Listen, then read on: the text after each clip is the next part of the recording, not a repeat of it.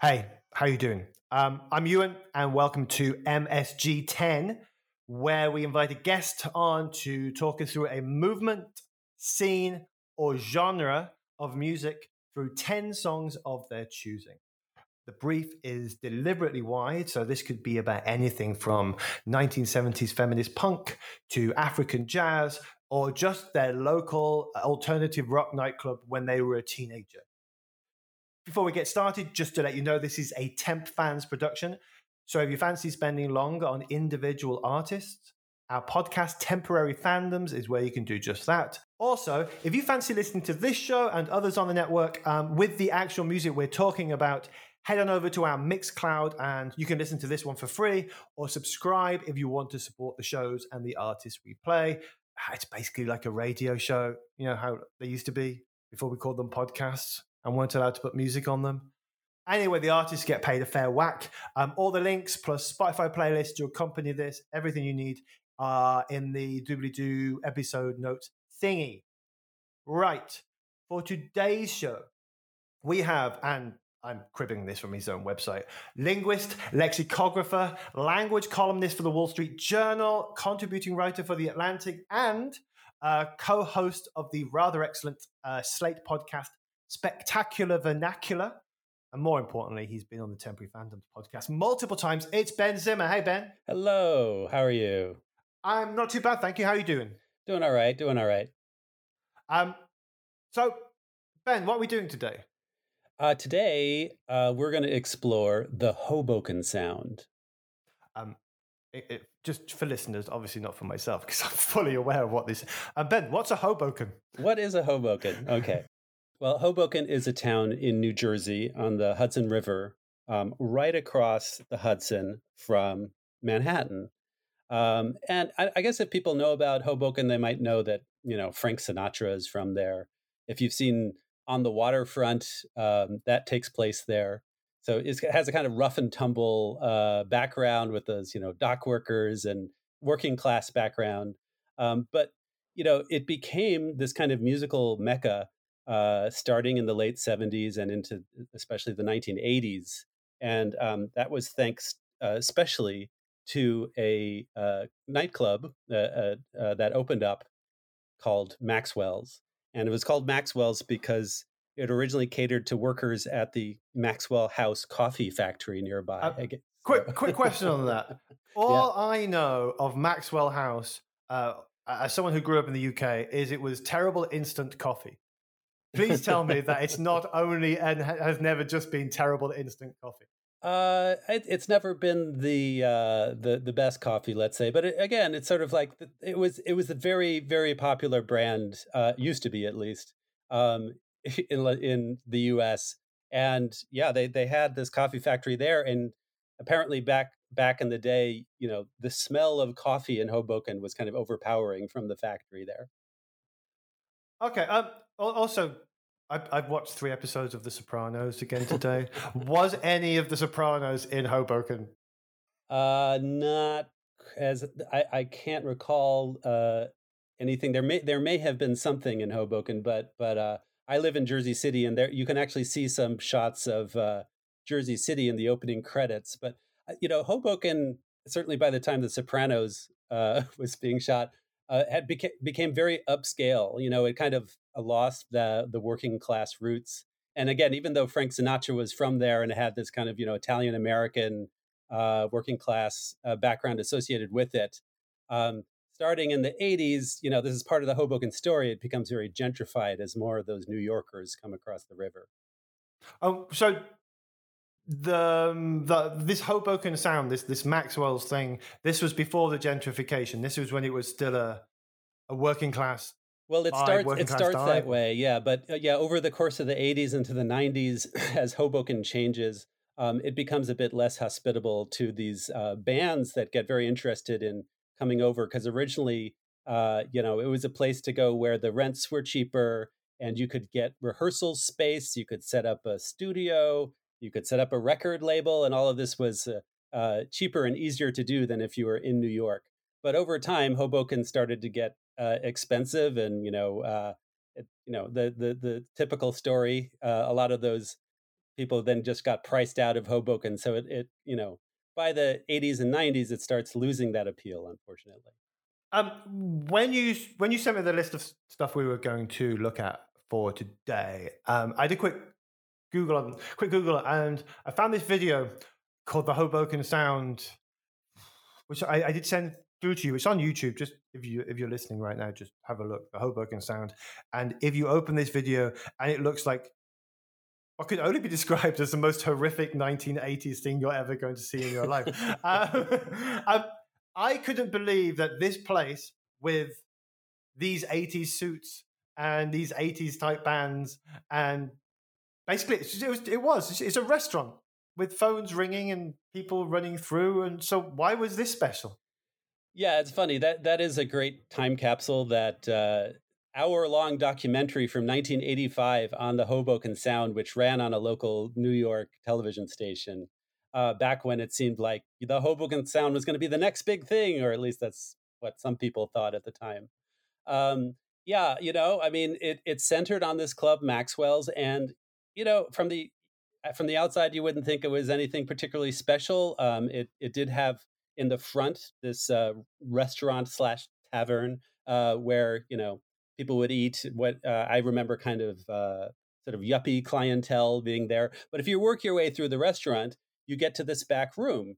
And when uh, Maxwell's opened up in 1978, they decided that this this back room with like no circulation and just basically a box uh, would become this performance space.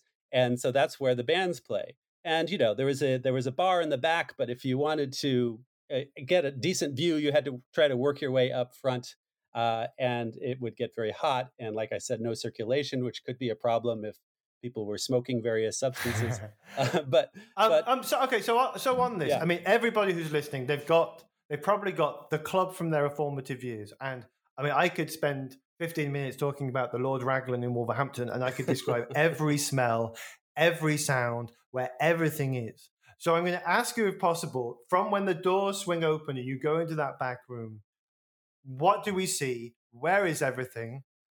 Paint us a picture, please, if you can. Sure. Ben. Okay, and I, I should mention I, I, first went to Maxwell's in 1996, uh, back when I was actually uh, living in New York, um, and you know they they still had uh, great bands there. I went to see uh, Yo La Tengo with special guests, including the Feelies. We'll be talking about these bands because they were basically like the house bands at Maxwell's for many years. Um, but uh, it was always just the same same kind of box. It, never really changed for as long as Maxwell's was around. And so yeah, you would you would you would get through the door to the back room, and you would see on the left there would be the bar if you wanted to hang out there for a little while, and on the right was the stage, and that was basically it. You could there was like a raised part sort of on the left where you might be able to like wedge yourself against the wall to maybe get a better view. It was just this back room. Apparently they they just had it as like a storeroom back in 1978. I mean, when Maxwell's just started out uh, with the the owner Steve Fallon opening it up in 1978, he wasn't even using this back room for anything. And some friends of his who were in bands were looking for a place to play and rehearse, and he thought, okay, well, let's try making this a place where where bands would play. And it developed this, you know, kind of mythical reputation over the years for this very unassuming back room. Um, you know, I I I don't know what it is. Sometimes there's just something special about a particular space like that, which just seems like you know anything can happen in this space. You know, and and bands were free to kind of play around and do things, it, and and it didn't feel like you know there was a reputation you had to uphold or anything like that so much as just like bands doing what they wanted to and often a kind of a, a free form way and uh, bands where everybody kind of knows each other and so like with Yo La Tengo shows you might get the feelies showing up and and you never know what might happen like there was this sense of adventure and surprise in this room Okay, well, I mean, we'll, we'll we'll talk a bit more about Maxwell's and the whole Hoboken sound in a bit, but this is probably a good time to get to your first choice, um, which is a band called the Feelies. I mean, I'm going to be honest with you. Most of the bands today I had never heard of, or at least never heard before in my life.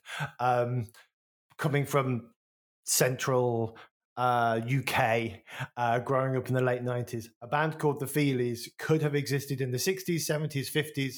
I don't know. They could have been doo wop. I have no idea. So, your first choice is what?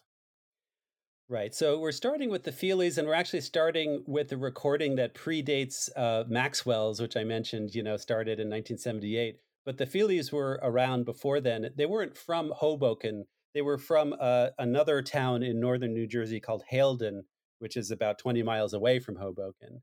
Um, but they're kind of the the cornerstone, let's say, of of the the Hoboken sound. And if people are familiar with them, they may know their amazing records, starting with "Crazy Rhythms," which was from 1980. And it's a, it's a great record, but but um, one of my favorites. But when it came out, the New York cognoscenti, like the Village Voice types, we're saying, yeah, oh, this is this is good, this is good, but they're way better in concert. You know, they're the best live act in the New York area. And um, you know, I wasn't around then. You know, to be well, I was a very small child at the time. I was not like going to clubs, so uh, I could only kind of piece together what did they sound, what did they really sound like when they were starting out. And there's this recording, their very first recording from 1977. Um, and it's uh, the single was Fa Cé-La, a song they would later redo for that first album, Crazy Rhythms. But when they did it back in 1977, um, they did it for Ork Records, which was this label set up by a guy named Terry Ork, who was um, he was actually managing television and the band television and, and set up this label for television and Richard Hell. And he ended up recording the this this young band from New Jersey, the Feelies, and um, you know the single never got released and in fact um, it wouldn't really see the light of day until this great box set that came out in 2015 from numero group called Ork records new york new york. You should you should uh, check that out for sure. Wait wait wait so his name is terry ork yes. and he lives in new york correct um, okay and just checking I thought you were going to make a Mork from Ork joke oh, about Mork and Mindy. No, no, no, no, In my brain, I went, New York, Ork. um, okay, so so what? What? I mean, we're going to listen to it anyway, but um, who would you say the Feelies most sound like? Because I still have no idea. Yeah. Well, at this point, they sound a lot like Velvet Underground uh, in the kind of you know the the rave ups that you you hear from uh, Velvet Underground. Um, there's also some influence from the Modern Lovers for sure, bands like that. Um, you know, this is around the same time that uh, Talking Heads are starting out. There's some kinship there as well. Um, but you know what you hear, uh, what you hear from this recording is this again jangly guitar sound um, that owes a lot to uh, the Velvet Underground, and but um, also perhaps some some going back to some British invasion groups like the Kinks. Um, and so that became kind of a, a hallmark of what we're calling the Hoboken sound. Um, but it's interesting too because if you if you compare this to what they would later do uh, with that first album, Crazy Rhythms, they kind of pare all of this down for the for the album, make it sparse and minimalist. And in fact, they actually wanted Philip Glass to uh, produce their first album. Really? Yeah. But uh, but I think that this first uh, recording that they made for Ork Records, that Fa Cé-La single, is sort of like the Rosetta Stone for trying to understand this whole scene. Okay, well, um, Probably best, probably a good time to listen.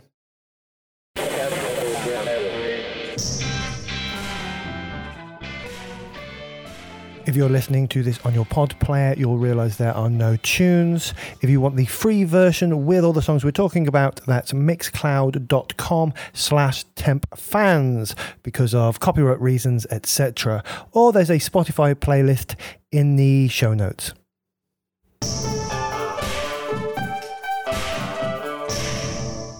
Um, okay, Ben. So if if if the Feelies were this sort of Hoboken, New Jersey stalwart from the seventies onwards, um, did they ever really break Manhattan?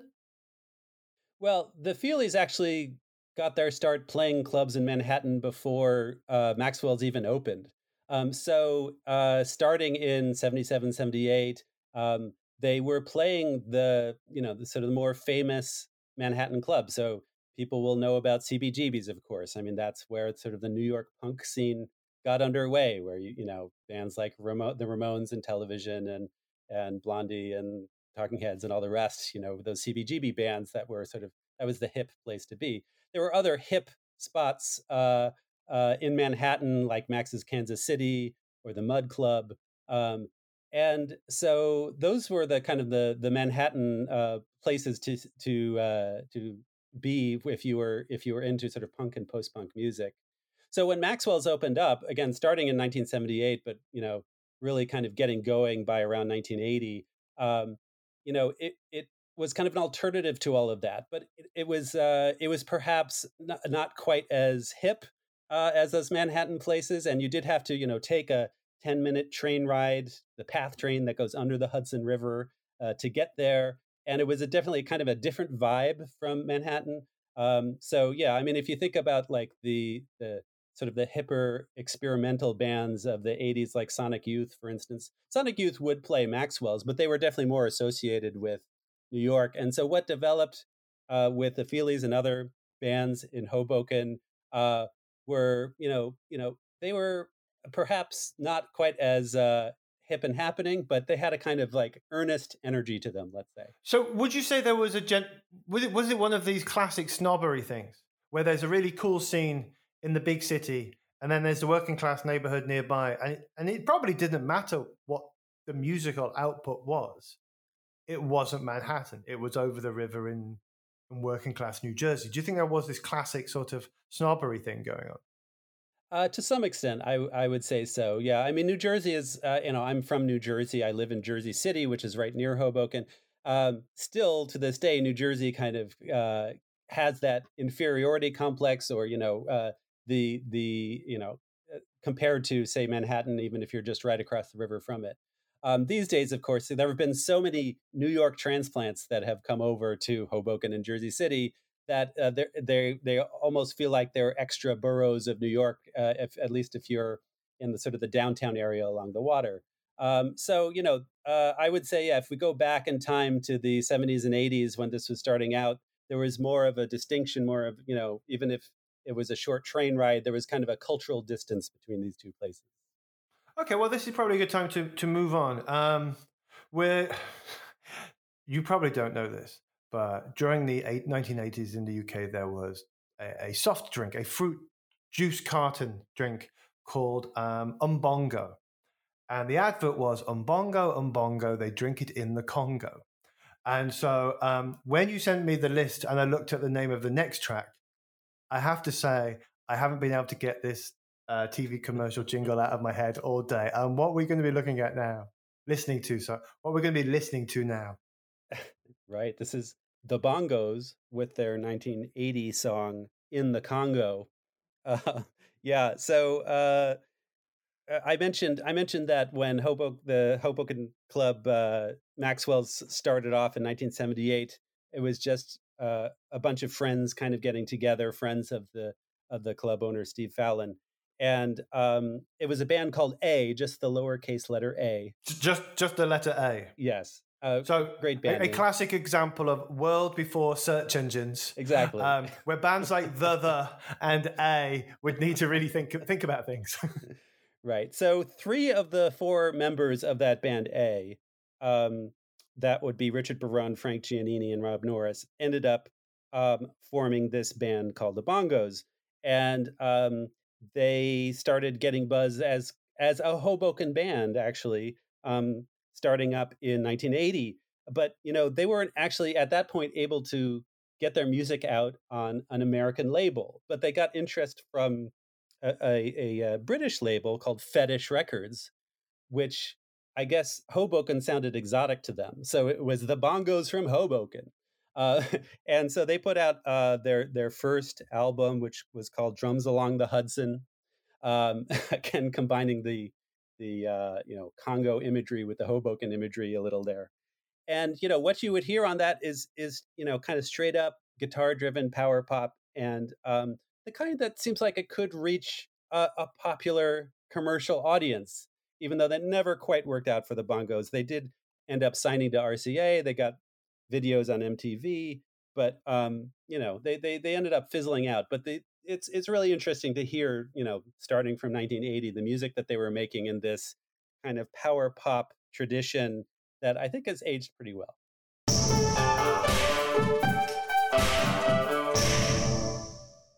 Okay, so so we're in the early 80s. Um, there's a couple of Hoboken bands with with names that either remind me of, of TV commercials or um, are just letters. Um, but we're going to move on to we're going to move straight on to the third track now, um, and a band called the DBs. Again, another band I had never heard of before. Before you sending this through, but there there's quite a lot going on in there, right? Yeah, yeah. I mean, the DBs actually have their roots in the South, in um, North Carolina, actually, um, and uh, there are just a bunch of bands that start off around Winston Winston Salem, North Carolina. Um, there's one early one called Rittenhouse Square, um, and so wait, these... wait, that's a that's that's a band. Yes, there's a, an early, you know, '70s power pop band called Rittenhouse Square. Good and... name, good name. You sent me some notes to it, and I skimmed through, and I thought, oh, that's where they come from. And now I'm realizing I misread it, and it's not where they come from. It was the name of one of their bands right, exactly. And so this had Chris Stamey, Peter Holsapple, and a fellow named Mitch Easter, who would later become famous for producing the early REM albums. Um, so um, they also uh, hook up with a drummer named Will Rigby. They form another kind of uh, seminal power pop band called Sneakers. Um, eventually, Chris Stamey decides to to move up to New York. Um, he starts playing uh, in Alex Chilton's band, Alex Chilton of Big Star. So Big Star obviously is, wow. a, is a key influence for this whole scene. Um, and he manages to convince his friends to uh, to come up north. You know, Will Rigby comes up. Um, they get Gene Holder. Eventually, uh, Holsapple comes up too, and they form this band called the DBs, which, as their first album explains, stands for decibels. Um, and uh, they actually just are attracted to Hoboken when they're there, and they say, "Yeah, we will just hang out here with you know." There seems like a cool music scene developing here, um, and so Hoboken, Hoboken becomes the kind of the home base for the DBs. And um, you know, uh, again, they had trouble getting attention from American record labels. Somehow, the British labels were more interested in this type of of music, or maybe they heard something uh, that uh, American ears weren't quite attuned to. Um, and there were certainly British bands um, you know, I mean, if you think about the Soft Boys, you know, Robyn Hitchcock, that were definitely kind of in that same kind of vein. Um, and so, uh, you know, the DBs would end up touring in the UK, and they they signed to a British indie label called Albion. Um, and uh, the song "Amplifier" first appeared on an EP from Albion in 1981, and then again on uh, Repercussion, which was their album in 1982. And uh, it's it's a really interesting song. It's a very kind of um, catchy melodic song about a guy who's driven to suicide by a woman who leaves him and takes everything except for his amplifier. Um, and there was there was even a, a video that they made uh, for MTV where uh, Holsapple, the singer, was had like you know singing with a noose around his neck and all this stuff. And MTV uh, apparently they played it a few times, but then they backed off on it because at the time there was all this stuff about how you know young people listening to certain kinds of music might be so influenced by it they might kill themselves. And so uh, amplifier the video never caught on the way that perhaps it should have um, and the, you know the dbs never really found that commercial success even though they were touring with rem and you know that sort of thing um, you know th- this is this is interesting i mean you can hear the the commercial appeal of a song like this um, but you know it never really translated into sales um, so, so Ben, what happened to A?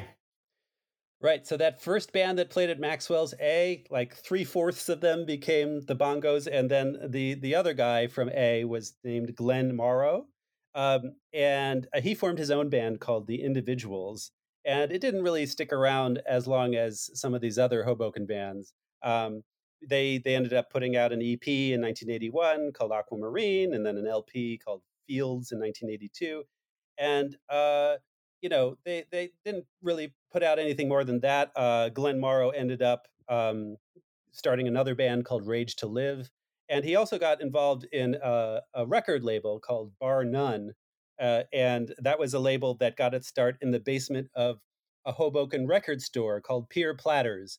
So, I mean, this kind of gives you a sense of what Hoboken was like at the time. You know, you could just start up a record label in the basement of the record store. Um, there was rehearsal space. There was a, a, recording studio that people used called Water Music. It was all kind of right there in Hoboken. You could just sort of walk from street to street and find all of this stuff, and everybody kind of knew each other and was helping each other out. Um, I think that's probably the, one of the unifiers as well. I mean, a lot of people listening to this, well, probably most people listening to this will be listening because they go, "Oh, Hoboken, I like the Hoboken sound." But there's an awful lot of things where you might not know a music scene. You might not have known that scene here in the 70s or that scene here in the 80s. But you know your scene, you know scenes like that. You have your own version of Maxwell's. You have your own version of Pier Platters, the record store. Um, most people can probably picture it even if not picturing it exactly how it was. Um, okay, so so that's going to move us into the track by the individuals. Yeah, this one is called "My Three Sons Revolve Around the Earth," and it's from their LP from 1982 called "Fields."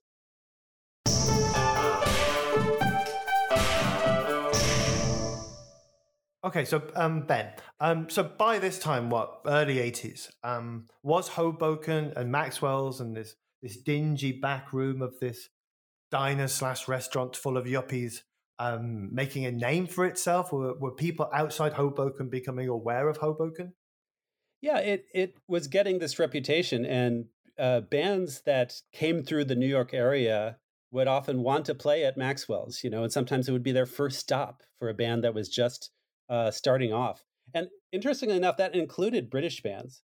So uh, Joy Division w- uh, was going to uh, have a U.S. tour uh, before Ian Curtis uh, offed himself, and that tour was supposed to start at Maxwell's when they had to, you know, reorganize as New Order. New Order still kept that gig and played at Maxwell's as their first their first their first concert in the U.S. Um, you know that that wasn't necessarily typical of uh, you know the bands that would come through Hoboken and play at Maxwell's. You would more typically get a band like REM coming up from Athens, Georgia, and there were there were other bands like that. Um, if you think of all those bands that are profiled in that great Michael Azerrad uh, book, Our Band Could Be Your Life, think of the Replacements, think of Husker Du, think of the Minutemen. These were the types of bands that would just want to play Maxwell's when they when they came through, and and and often would at that at that time. Um, yeah, and I think having venues like that is always it's always welcome, particularly if you're growing up somewhere. Um, I mean, I grew up in a I grew up in a place called Wolverhampton, in, which is in the middle of the UK, and it was brilliant growing up there in the 80s and 90s because every band played the Wulfrun Hall on the way up. Every band played the Civic before they got massive, and so you caught everybody. Everybody came through there, and there's and there are there are tales of these these legendary clubs in Wolverhampton back in the 70s where Thin Lizzy would come and play you know, and, and, and stuff like that. So having something like this, um, you can see why people would get attached to it and feel protective of it, particularly when all the bands are coming to you. You don't have to go. I mean, I don't know how you get over to New York. I'm guessing there's some form of metro train covered in graffiti, right? I've seen 80s movies. Um, not having to get on the graffiti covered metro to go to, to Manhattan. The bands are coming to you, and that and that's that's really cool. Um, so you mentioned you mentioned um, the Azerrad book, um, but also um, another one probably worth mentioning is the Jesse Jarnow one. That's right, Jesse Jarnow, who joined us for the Temporary Fandoms uh, uh, podcast episodes about Yo La Tengo, wrote the book about Yo La Tengo called Big Day Coming: Yo La Tengo and the Rise of Indie Rock. And it's not just about the band Yo La Tengo, but about this whole indie rock scene that developed and why you know Maxwell's was important, why you know this kind of network formed. And what's interesting is you can really see like how all of these musicians um, who kind of might have shared a similar outlook, if not the uh, same sound, um, just found common ground in places like Maxwell's. And um, it would often develop uh, certain uh, connections between different parts of the United States. So I mentioned that the DBs uh, came from North Carolina and settled in New York, and then set, and then came to Hoboken and made that their their home base. Well, because of that, there was this connection with these bands from the South. Um, so Mitch Easter, who I mentioned before, you know, uh, who who would go on to produce REM, uh, he had his own band called Let's Active. And, which, which uh, I am going to interject, and yes. you, I, am assuming you feel the same way, but there has been a, a thing over the last few years, particularly in adverts, where they do go, let's joy, or um, yes. you know this sort of marketing of adjectives and nouns in the wrong place and i saw the word let's active and i went no yes well this was back in the early 80s before it had any of those bad connotations with annoying commercials but yeah so let's active was mitch easter's band he starts it off again in in winston-salem where where he is and um you know he uh he was not a he was not part of the hoboken scene exactly but he was bringing this band let's active with Faye Hunter and Sara Romweber up to Maxwell's, and they played up there a lot. So I, am considering them a, an honorary Maxwell's band. They certainly shared in that kind of jangly aesthetic, the guitar driven um, kind of power pop sound. Um, and, you know, I, uh, Mitch Easter, I guess, will always be best known for those REM albums that he produced. Um, uh, there was Chronic Town, there's Murmur, there's Reckoning. Um, but at the same time, he was making this great music, and and it deserves some attention. So uh, I picked "Every Word Means No" uh, from uh, the 1983 EP "Afoot" from Let's Active. Okay, Ben. So um, we started we started this list with the band that I assume, as as you said, almost like the house band, the Feelies, and your next choice is another or, or, or one of the Feelies offshoots, right? Yeah, so it's interesting. You know, uh, the Feelies put out this amazing album in 1980 called Crazy Rhythms. They seemed like they were, you know, moving on up. And then they decide, you know what, let's just break up for a while.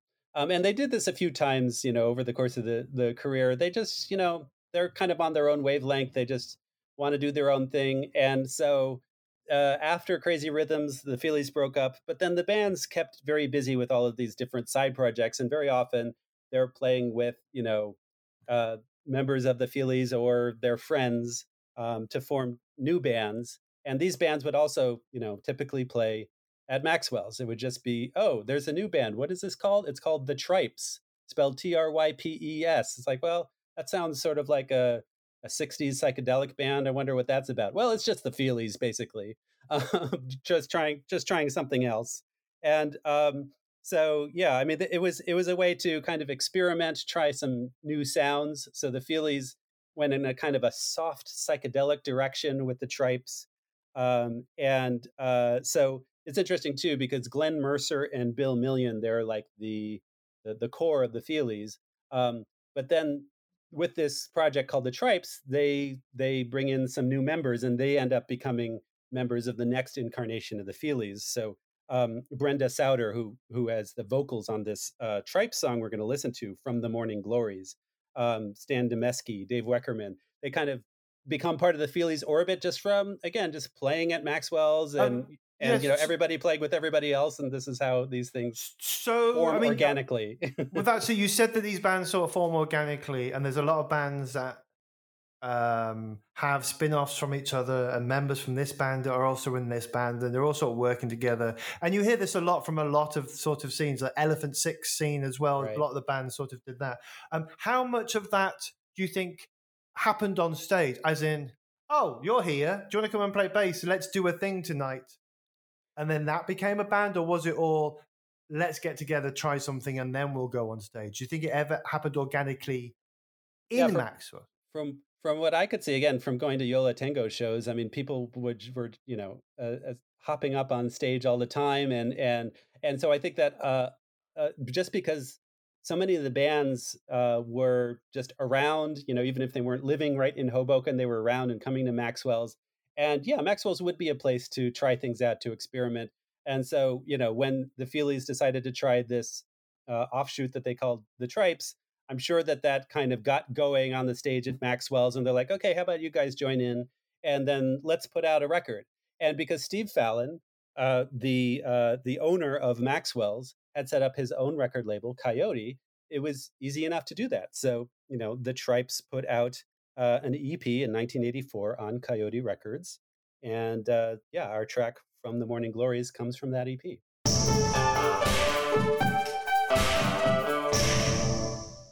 Um, so just before the last track, you, you, you mentioned Yo La Tengo, and Yo La Tengo also being a band that I know that, that you love, and they're the ones maybe the big band for you from from this scene. Um, our next track is one of the well very early Yo La Tengo tracks, right? Yeah, yeah. I decided to go with it, their very first recording, so you can hear how from the very beginning they were definitely part of this, you know, jangly uh, Hoboken scene they would, of course, branch out into all sorts of interesting directions, are very eclectic in their tastes and influences. But it's always kind of the bedrock is this jangly sound, which owes a lot to the Velvet Underground and you know bands like that. And uh, and so this is what they were coming out of, and it's not surprising because you know Ira Kaplan and Georgia Hubley, uh, the the couple that's at the, the center of Yo La Tengo, they met at a Feelies concert on the Fourth of July in 1980 at Maxwell's um, they, you know, became a couple. They they moved to Hoboken. Um, Ira was was a sound guy at Maxwell's. Georgia would sometimes DJ there. They they try different bands out with different different uh, musicians until they settle on Yo La Tengo. Play their first gig at Maxwell's in 1984, and then the following year is when we hear their first recording, which was um, a single called "River of Water," and they put it out just on their own label. They just created their own label called Egon, E G O N. Um, and you know, if you're finding this on Spotify, you'll find it as a bonus track that's included in their first album, which is called Ride the Tiger, which was on the Coyote label, that label we talked about from Steve Fallon of Maxwell's. So you know, you can get a sense that they were very much in the middle of all of this uh, early on, and um, and you know, it, it forms a big part of uh, their their whole sound. And I encourage people to listen to our temporary fandoms uh, two parter on uh, Yo La Tengo to uh, get more into that if you're interested. Fantastic. And so this would be River of Water from 1985. Um, so Ben, um, obviously we're talking about um, a scene that, that that you know and obviously you love and you're you're obviously passionate about. Um, but we are covering a lot of tracks from the 80s. Um, I, I think the next track is 1987. I was 13 maybe I was, I was 16 in, in 1987 yeah i was before before i was going to clubs before i had even heard of maxwell's so yeah i mean a lot of this is just kind of retrospective for me just you know i i found out about maxwell's later when you know after college and i was living in new york and you know there was all of this talk about like the heyday of maxwell's back in the 80s and that got me interested in hearing you know those older uh, albums by the Feelies and so um, forth. I mean, as as a question um, coming from someone from the UK, obviously I'm aware that the drinking age in the US is always higher than it was in the UK. But when I was 16, I was just starting to sneak into my local alternative indie clubs and and with five pounds drinking three pints of probably cider at the time, um, watching local band The Sand Kings and going home. Um, are 16 year olds, were 16 year olds able to sneak in at this point, or did you have to wait till you were 19, 20, 21? Well, I mean, where I grew up, it was not, it was a part of New Jersey that had no clubs or anything like that anywhere near it. So I, I didn't have any real firsthand experience of this, but I did, I did later hear, you know, that from college friends, that sort of thing, who lived in, you know, major cities that uh, that you know there was a lot of that sort of sneaking into clubs, or very often you know all ages clubs. You know, like the the history of the DC hardcore movement and straight edge with uh, with a minor threat starts off as like kids who who were too young to get in, except on for all ages shows. So yeah, there was definitely that scene happening in various clubs uh, in the '80s, but uh, it wasn't my particular scene until until I was a bit older. Okay, well let's let's go back to your eighth choice, um, which is "Shore Leave" by the band Young Yung Wu. Yes, and you know, if, again, if you were coming to Maxwell's uh, at the time and you saw, oh, there's a band called Yung Wu, Y U N G W U, uh, that's playing, and be thinking, what is that? Well, it's another Feelies offshoot because the, hey, they were just very productive and like kept like forming new bands with new names, and people, you know, people would be interested to see them. So in this case, um, if you ever go to a Feelies show, there's this tall, quiet guy named Dave Weckerman, and he's the guy playing, uh, you know, wood blocks or playing cowbell or playing tambourine. Seems like perhaps you know not an important role, but actually for the Feelies sound, those crazy rhythms, uh, you really need the the wood blocks and the cowbell. That that that is definitely part of their sound. So, so is he is he quite a, a, sort of quiet, unassuming, just yeah. hitting this percussion, or is he sort of hitting the percussion? Well, I mean, he really gets into it, but at the same time, he's just you know he, he's just playing these these percussion instruments, not like a wild man, I would say. But but what Yung Wu was, it was an opportunity for Dave Weckerman to become the front man of the Feelies, and um, in his particular style, and so he was able to kind of let it all out um, as Yung Wu. Um, and so they put out an LP in 1987, again on Coyote Records, um, called Shore Leave. And this was, uh, you know, between the Feelies, I believe their second and third albums is when this came out. So another one of these breaks that they were having, and they were like, okay, let's be Yung Wu for a little while. Um, and over the years, they would they would reform sometimes as Yung Wu, or you know, I, I think maybe they would have the Feelies play and then come back as Yung Wu, which just meant Dave Weckerman came to the front and played his songs.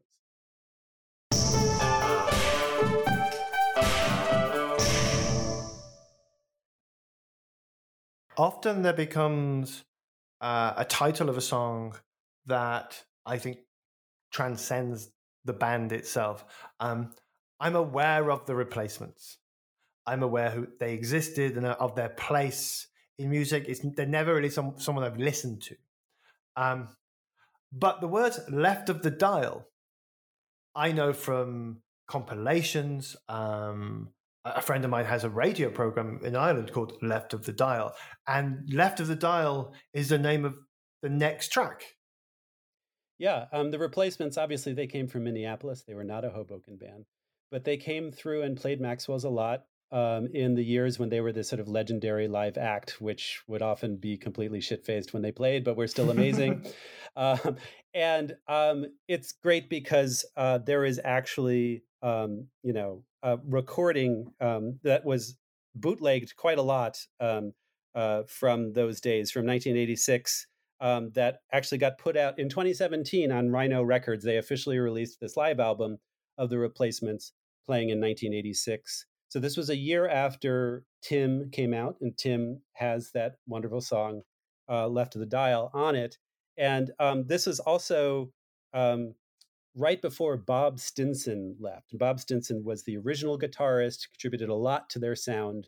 Um, and uh, it's interesting, actually, if you go on YouTube, you can find the sound check for this Maxwell's um, concert that they played in 1986 and the camera kind of zooms in on Bob Stinson playing guitar with his six string, and it's really great. Um, you know, unfortunately, you know, this is a very dysfunctional band. He left uh, later that year, but um, but this this uh, this great um, recording from 1986 captures them at Maxwell's, where you know, like I said, they often played, and it was just sort of part of the the circuit that they were that they're in and and and you know you mentioned that left of the dial has this kind of resonance. Well um, that comes out of the idea that uh, if you were going to hear an indie band um, on the radio you would find it on the left side of the radio dial in the lower numbers right wait wait wait wait. Uh, this am or fm fm sorry. So okay yeah, so, so so the, the so the local ones would had the lower numbers the 88s right. the 87s the 89s yeah, and yeah, yeah, basically whatever that is up up through like 90, 91, typically that would be where you would find. And you know, for instance, WFMU, which is in Jersey City and has a lot of connections to the Maxwell scene, like Yo La Tengo Uh, our friend Jesse Jarnow is a DJ there. You know, that's right there. You know, at 91, for instance. So, so uh, left of the dial would be the you know the place where you might find these bands actually playing on the radio. You certainly wouldn't find them in sort of the top 40 stations or or anything like that. So, see, see that see, that is fascinating to me because in the UK, I think I think Radio Four is right at the left of the dial. Mm. If I seem to remember, you had Radio Four, local radio stations, maybe Radio Five, which was the sport and news. That there wasn't this sort of to the left is uncharted local stuff. Right. The national ones were were spread out as far as they could get. So this idea that you go over here into the lower numbers to get the cool stuff. Um, it's something I'd never realized before. Well, there you go. And so um, Paul Westerberg in this song is singing about an encounter with a woman that he met on the road when he's touring, a, a woman playing in another band. And, um, you know, there's the, this great line Pretty girl, keep growing up, playing makeup, wearing guitar. One of my favorite lines from the uh, replacement song. Uh, Paul Westerberg later revealed he was singing about Lynn Blakey, who toured with Let's Active Mitch Easter's band at the time. So it all it all fits together here. Um, so yeah, you know, he's just hoping to to to find her left of the dial. Like maybe maybe he'll hear her playing there, um, since you know he, he doesn't know how else he's going to reach her. Um, so it's this it's this kind of a love letter to like indie music and that whole scene. It's you know really wonderful song, one of my favorites from them. And uh, but it's funny though in this recording from 1986 when they're playing at Maxwell's, uh, Paul Westerberg he's singing passionately, singing the song, but at the end he just fucks it up. He just, he just it's like it's like building to this climactic moment if you know it from Tim from the album um, where he says, "I find you left of the dial," and then he just stops singing and the whole song kind of descends into chaos. But that was the replacements. That's what you you might get if you went to Maxwell's to see the replacements. It might be incredible, amazing, and it's all gelling, and then it all falls apart immediately.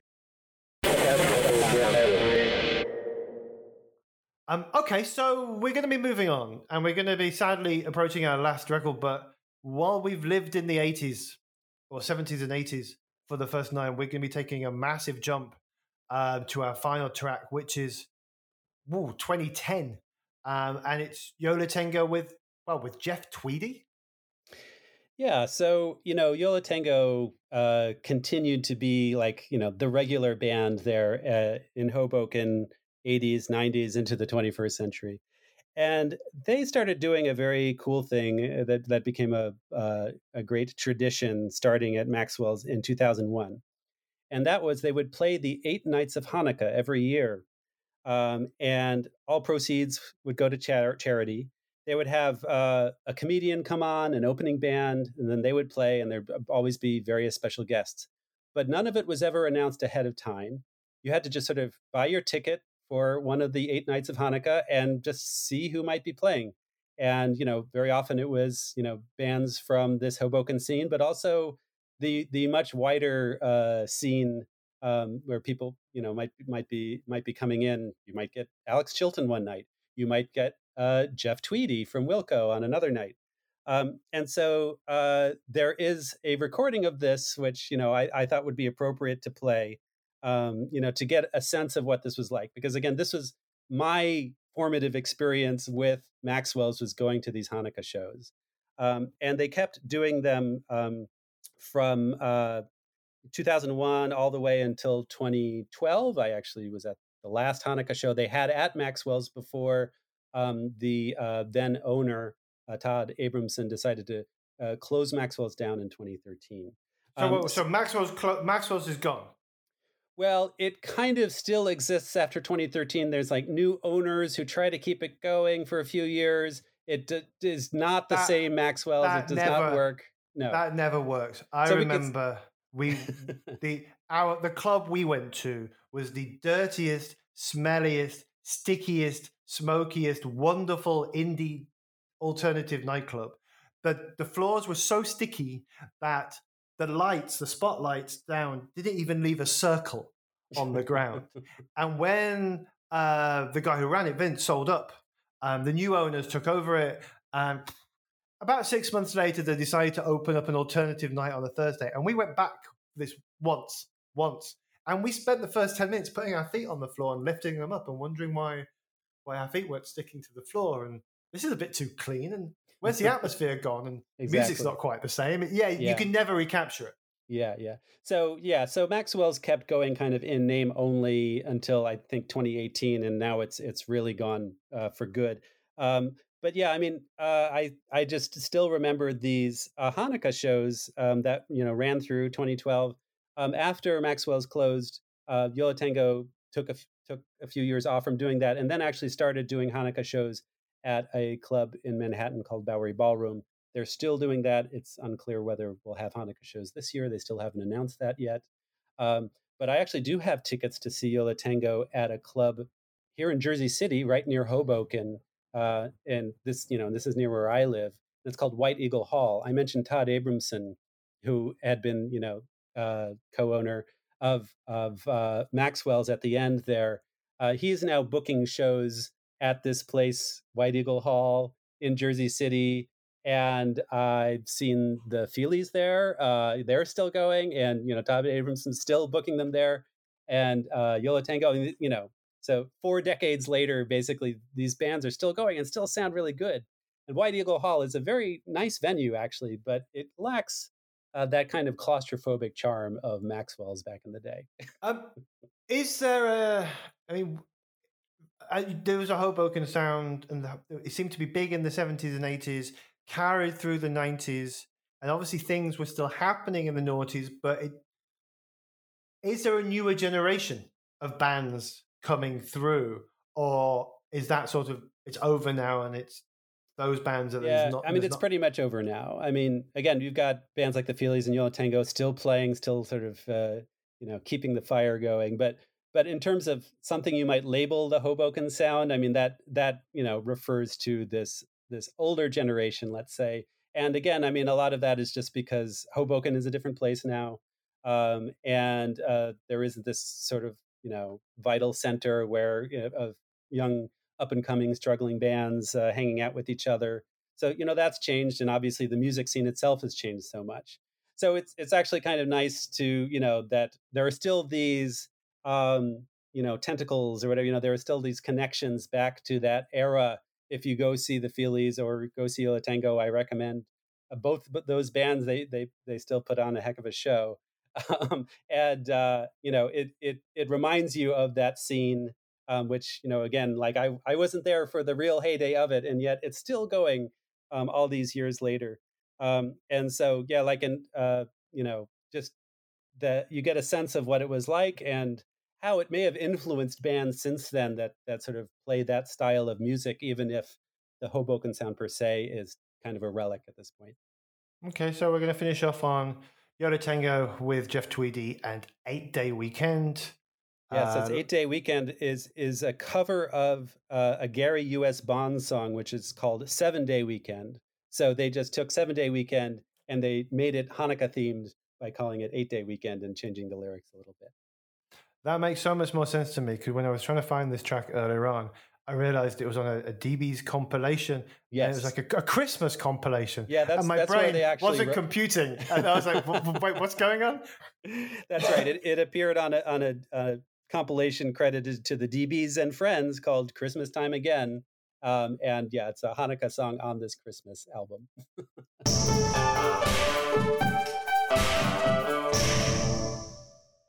okay, so that was Yo Tango featuring Jeff Tweedy, uh, Eight Day Weekend, and that was the 10th and sadly final um, song of the Hoboken Sound as brought to us by Ben Zimmer. Ben, uh, thank you very much Oh, thanks. Uh, this, is, this has been us. a blast. I just wanted to say, because we finished up with a couple of live tracks recorded at Maxwell's, um, collectors are still sharing bootlegs of concerts of Maxwell's from their heyday back in the 80s. Um, if you're interested in this music, you should definitely check out the McKenzieTapes.com. That has a lot of uh, bootleg recordings from those days. And they're tapes from a former Maxwell's employee named uh, David McKenzie. And it's all curated by a DJ named Tom Gallo, who's a bit of a historian of the Hoboken sound. And you should also check out Tom Gallo's uh, site, Look at My Records, uh, and that includes uh, even more playlists of the Hoboken sound if you're interested. um, and yeah, I mean, go and listen, go and listen to his, and then come back to us next time for not the Hoboken sound. Um, okay, so please, if you have liked this show, um, please leave a review. Apple Podcasts, Podchaser, Goodpods, wherever you can, um, or and tell your friends, follow us on social media. All the links are in the episode notes, but you can find us wherever the temporary fandoms uh, social media accounts are. Uh, thank you ever so much again to Ben Zimmer for taking the time to share with us. Um, big thanks to Jonathan Fisher for our theme music. Thanks to you for listening to us, and hope you stick around for this season where we'll be covering things like uh, 70s soul, um, no wave, post punk, and much more. Take it easy.